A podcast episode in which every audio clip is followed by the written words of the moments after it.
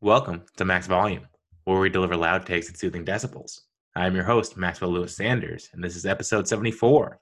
For those new listeners out there, Max Volume is a podcast that worships at the altar of pop culture, a place where the silly and inane are of the utmost importance. It's a pod where we discuss heavy topics like Anthony Hopkins' blinking patterns, the hypnotic appeal of Anton Chigurh, and the what if career path for Armie Hammer. No quote too minor, no side plot too small, there's a pod for the TV geeks and movie freaks, so welcome all weary travelers. Your boredom ends here. Before we delve into the topic at hand, let's start with five minutes of Seinfeld level daily observations. Saw Pretty in Pink for the first time yesterday. Well, last night, and I finished it this morning. And my lord, does John Hughes know how to make a high school movie? Like, I wonder what kind of high school experience the man had, because he just turned out these universally relatable teenage angst scenarios I picture him kind of as an outcast who quietly observed it all from afar. But maybe he was one of those universally liked souls who got to pass through all the cliques and learned all the personality sectors. That's what happened to Richard Linklater, uh, you know, who did Waking Life, Boyhood. I think he was like a baseball star who was also into art and he kind of just, you know, went from all the groups and that's why he's such a kind of well-rounded director. I don't know. I don't know what the John Hughes vibe is. So if you know, let me know. I'm sure I could look up on the internet, but sad he died. I feel sad. But either way, he had a magic touch. And I love a good 96 minute movie. Like, just get me in, get me out. It's a good 80s movie. It's light, doesn't weigh me down. I just get to saunter around today with the positive imagery and killer soundtrack bopping around in my head. Although seeing teenage bully rich kid James Spader almost break, broke my brain because he has this long flowing hair and like a jawline that could cut glass. I couldn't get over seeing Robert California from The Office as an 80s movie villain. Like, so funny how our brain just locks people into certain categories and refuses to let go despite new stimulus. Almost took me out of the movie entirely. Like, even though he's he's great in it, and I just couldn't. I kept picturing paunchy, powerful, bald, 50 to 60 year old man James Spader, you know, with that kind of like he like purses his lips in disappointment at you. It's just, I mean, it's very surreal. And I, I don't know, Molly Ringwald, I'd never really seen in stuff before besides the Breakfast Club. She's good. I see why she was so appealing. I wonder what happened, like why she didn't transfer over to adult stuff. I remember she was in like not another teen movie. She's pretty funny for a minute, but you know, it never worked out in the end. But I, I get her in this movie, and also Ducky and all the clothing and like the new wave kind of music the Smiths kind of vibe. It was just it was just a fun fun ride. So highly recommend it. It's on Xfinity Demand right now. You can play for free, and they're smart. I love how they say on Xfinity they say play free to me. That's how you like click it, and you're like, yeah, this is free just for me, just for me, no one else. Thanks, thanks, thanks Xfinity. I really appreciate it. Also, I'm rewatching Adventure Time in little 11 minute increments because that's you know how long the episodes are and it's just a forgotten joy that kind of just sparks your day with bright colors, kind of fun hero tropes, you know, swords and sandals battling giant shark monsters or ice kings, or you know, there's princesses made of bubble gum, or there's vampire queens. It's just an adrenaline shot of positivity and confidence. Just highly recommend it to anyone who has a subpar day and access to all 238, I think, episodes on HBO Max. Just watch a couple, and also it grows over time. Like it's it starts off a little bit more immature, but kind of gets more spiritual, kind of more zen, and kind of has a deeper meaning behind it by the end of the show. And it's really cool. Like even in 11 minutes, they tell like a full story. It's crazy. Like five minutes in, you're like, this feels like I've been here for an hour and a half, but in like a good way. It's just that they've visually put so much into it. Pendleton Ward's just fantastic. He's the creator. He also did Midnight Gospel, and I don't know. Just I I love this show. And, but today, I don't want to discuss a TV show or a recent movie endeavor. Crazy, I know. This is revolutionary for me. I want to talk about another form of media that has gone the way of the dinosaur. And not like Jurassic Park dinosaur where they come back and, you know, avenge everything and start killing us. No, this is like we got hit by a meteor six million years ago and we never came back. I want to talk about the music video. So, growing up in the MTV dominant 1990s, music videos were kind of like my lifeblood for daily entertainment. I worshipped at the altar of Carson Daly in Total Request Live when it premiered in 1998. For those of you didn't have a TRL experience, TRL is Total Request Live, shortened, obviously. Uh, let me break it down for you in all of its glory.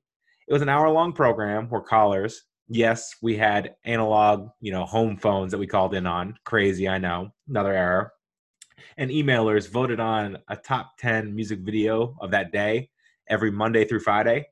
And I think it was at like 3 p.m. or something like that, right after school. You know, they knew their audience. And yes, the number one and two spots were 98% dominated by boy bands who had obsessive girl armies kind of swooning for them. I even remember it was like outside of it was in Times Square. You know, you'd have people outside just going nuts, like thousands of people just with signs like "I love NSYNC" or like "Yay for like shout out to Jen." You know, I mean stuff like that. But no one really minded because their stuff was catchy and their videos were generally over the top eye candy with insane set pieces and hypnotic dance choreography. I remember like Joseph Kahn was the main director for those. And if you want to see something amazing by him, but actually that's more recent, he made a 15 minute short movie, like a rated R version of the Power Rangers, starring James Van Der Beek. It's on YouTube, and it's it's everything you didn't know you want. It's unbelievable. It's like I didn't know I wanted a rated R James Van Der Beek music video style Power Rangers video, but it's there, and you need to watch it. But the dance choreography and stuff was really fun. You had NSYNC, Backstreet Boys, 98 Degrees. But after picks one and two, you had three through 10, had this insane mixture of musical genres and videos, kind of as diverse as movie genres are. You had kind of the angst ridden, emo punk live performances before rampant fans. And it was usually in a skate park or a back alley or like a fire escape brick kind of area or like the forgotten uh, part of town. And I was thinking like Linkin Park, Limp Bizkit, Sum 41, System of a Down, Papa Roach. I think Papa Roach is like the all time in that with a uh, Last Resort. That was like the so Papa Roach, Last Resort, and System of a Down, uh, Chop Suey were like the best examples of that. Alien Ant Farm, Corn. Korn also had a ton of other videos that were actually like much deeper. Like they had ones that were basically like mini movies. There's one where Freak on a Leash, I think, had you followed a bullet that went through like a bunch of life scenarios, and that was really interesting. And they had one actually with uh, Jesse from Breaking Bad, and he was like going to prom, but there was like a demon coming out of his stomach or something. That was pretty heavy. And then you had your campy, laugh out loud uh, videos with comical premises like Barenaked Ladies for one week was always really funny. Tom Green, I think, went to number one with the song called the Bum Bum Song. And, you know, Tom Green, take him or leave him, but he had a moment where it was, I mean, he was just shock humor and he was just so over the top and silly. But I will defend his performance in Road Trip is fantastic. Like he's so funny in Road Trip. Like that's the perfect use of him. His show was kind of hit or miss. It was like Jackass style, make you cringe comedy. But I think he like started the comedy, like the cringe comedy uh, revolution. So and he dated Drew Barrymore. So props to him. He's doing something right. He had the Bloodhound Gang, Blink 182, you know, being naked, running around their videos. Foo Fighters, they all dressed in silly outfits. Eminem had some funny videos where he dressed up. And then you had the divas who were usually going for a romantic angle with catchy choruses. Think Britney Spears, Christina Aguilera, Kelly Clarkson, Destiny's Child. My favorite, actually, this is just a little side rant, but uh, Kelly Rowland from Destiny's Child, she has a video with Nelly where she's like angry at him and she's texting him on her uh, sidekick phone. And if you look, if you pause the video, you can see on her sidekick, she's actually, she's not texting, she's writing like the where are you text in a Microsoft Excel spreadsheet. So that's that's why he didn't get the message, Kelly. So I just love that little detail. Great. And you had rap performances, usually live performances, absurd cars, and a catchy hook, and some shots in the club or the strip club. I think Nelly. I always remember the uh, the lowrider with like the Rams logo on the side, like the Rams horns on the blue, because you know it's St. Louis. That was awesome. Uh, T.I., Fifty Cents, the game 50 cent there you go sorry no no s uh, the game Lil Wayne and it was a fun world of these three to four minute visually gripping silly stories that somehow connected to a pop song and it may seem superficial and unimportant but i always found them comforting and stunning and they're just kind of like a movie trailer you know i mean it's three to four minutes and you're just engrossed in this world and then you get to go back to reality like i still watch my chemical romance videos like helena the ghost of you i'm not okay and famous last words weekly because it's a nice, easily consumable instant movie that's over in less than five minutes. Also, shout out Alien Ant Farm's movies. Uh, their movies music video is just I don't know. I think it's because it's it's like worshiping you know the art of cinema too. Like they're just watching a movie and Mr. Miyagi's in it, and like there's different movie tropes. I think that one's really fun too. I think that Like if I could have a video that would encapsulate what this podcast would is, I would definitely use Alien Ant Farm's movies. And for the for those of you out there who think the medium is trash, because that's fair, I get it. You know what I mean? Like it seems like a stepping stone, but I give you the following evidence of their cultural importance. I feel like a lawyer. It's like here is Exhibit A, and the following big time director directors, movie directors, started in movie video, music video directing. These are like big time guys. You got David Fincher, who did The Social Network, Seven, Zodiac. By the way, The Ringer is doing David Fincher Week this week, and I'm so excited. They're just gonna, I think they're doing rewatchables on Seven and The Game, and I mean David Fincher's awesome. He has a really cool quote. He says, "All people are perverts. I just want to show it on screen," and I'm like, that's that's a good line because he's a weirdo, but an awesome weirdo. And you got Antoine Fuqua, who did Training Day, and also he did Olympus Has Fallen, which is an oddly watchable, uh, trying to take over the president or take the president hostage in the White House movie. Simon West, who did Con Air, the greatest movie of all time. Oh my God, Nicolas Cage with a mullet, love it. Michael Bay, Bad Boys, and Armageddon. I always cry when uh, Ben when Ben Affleck gets pushed out of the uh, out of the little space module by Bruce Willis, and he tells him to take care of his daughter. I definitely tear up. Spike Jonze, who did Being John Malkovich, Three Kings. He also did all the Jackass movies. Uh, Michel Gondry, who did Eternal Sunshine of the Spotless Mind. And the list goes on and on and on and on. And I know societally, we all look back, we all love looking back at a high school footage of like LeBron James and Kevin Garnett and Vince Carter and Kobe Bryant, Michael Jordan to see kind of the raw potential of what was to come like those high school mixtapes, you know, millions of views. You watch Amar'e Stoudemire in high school, you're like, my God. Or I mean, the, the closest example, I mean, Zion, we all watched in high school, and you're like, how big is he? How can he jump like that? So why aren't music videos treated with the same historical importance? Like it bumps me out a little that uh, Twitch videos of people playing video games get way more hits than the newly released music videos, and that that makes me sound kind of you know old man in a porch like back in my day. But I will admit that I have zero gaming skills, and the streams of these guys are oddly addictive for some reason. I can't explain. I wonder if there's a psychological study of why everyone likes watching these Twitch videos. Like, why not play the game yourself? Man, now I sound old. but perhaps there's a glimmer of hope in 2020 for my favorite favorite relic. Like Machine Gun Kelly has a new music video for this song "I Think I'm Okay" that currently has 53 million 400,000 views, and I couldn't be happier. I, I, mean, if I directed the video myself, I couldn't be more joyous because actually I probably could because that'd be cool. I, I mean, that's like if you tell me I could have a dream job where I have the talent to do it, music video director would be way up there. Because I mean, you know, it's like four or five days on set, then you're done, you move on. But it's like you get to forever kind of display the visual effects that people are gonna connect with this piece of art and song. That's really cool. But sometimes it's just a wonder to re- relive the classics with modern. Huh. Wait, wait, wait. Sorry, I I I just started ranting about something different. Uh, but like the Machine Gun Kelly video, I just love that it's this modern spin on kind of classic music videos. And the video is everything my my nostalgic soul wanted from a music video. Wow, that's hard to get through. sometimes you get tongue tied and you got to push through. And I think that's what's fun about this podcast is that I get to practice, you know I mean, all the all the downfalls, all the ups, and it's just me in a room. You know I mean? Who cares? And it's weird, like my face is a little bit flushed and I feel a little nervous now, but who cares? I'm still the same guy in the same room. It's just you're gonna hear me stutter a little bit when you listen to this. But anyways, the video, it's awesome.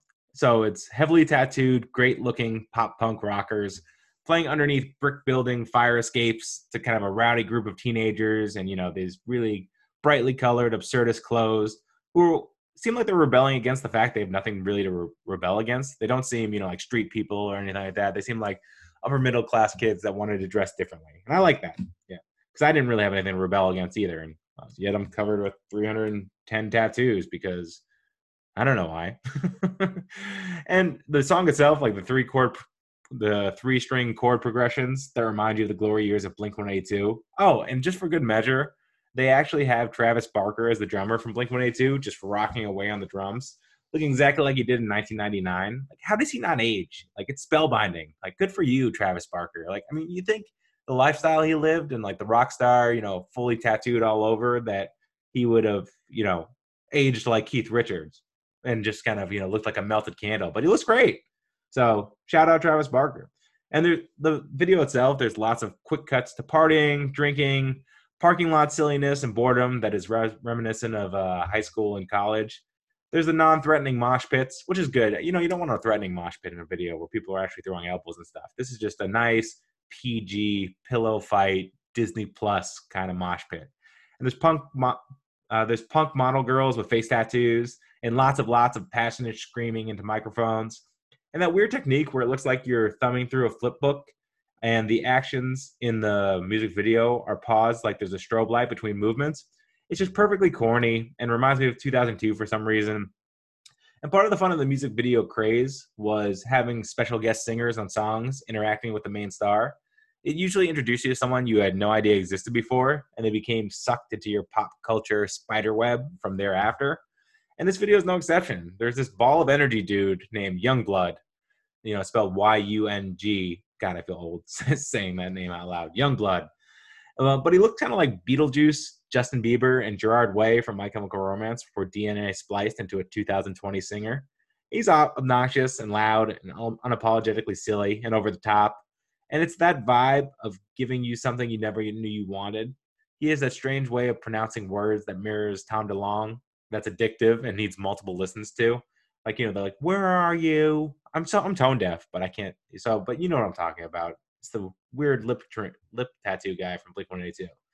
And speaking of tongues, there's lots of tongues being stuck out in defiance and shout and repeat chorus lines, which shout and repeat is grossly underrated in today's musical landscape. I think "We Will Rock You" or Ghostbusters or any AC/DC song, just anything you can sing along to is just always fun and it's a brilliant homage and i couldn't be happier to see someone using this medium to bring joy to the masses.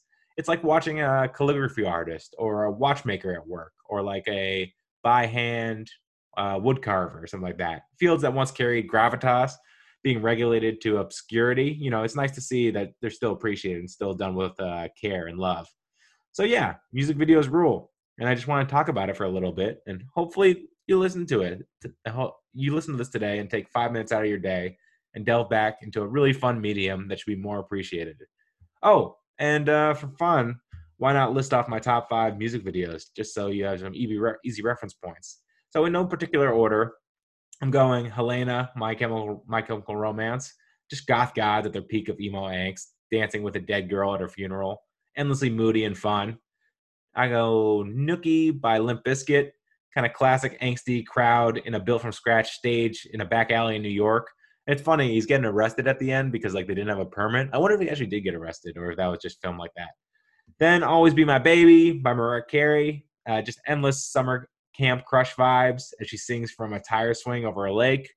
I'm going My Name Is by Eminem, kind of being a cultural shock jock while also being insanely talented. And this was kind of our introduction to him. It never gets old. And finally, I'm going, Oops, I Did It Again by Britney Spears, because who doesn't want to see Britney in a spacesuit on Mars singing some irrelevant pop song? Like, it's memory lane is just fun, you know? So I hope you had as much fun as I did, casually reminiscing about the glory glory years of music videos. So thank you, music videos. You've made my life better. And hopefully in the future, you know, maybe you'll get brought back again. Like, you know how vinyl became cool? Maybe music videos will become cool again. Later.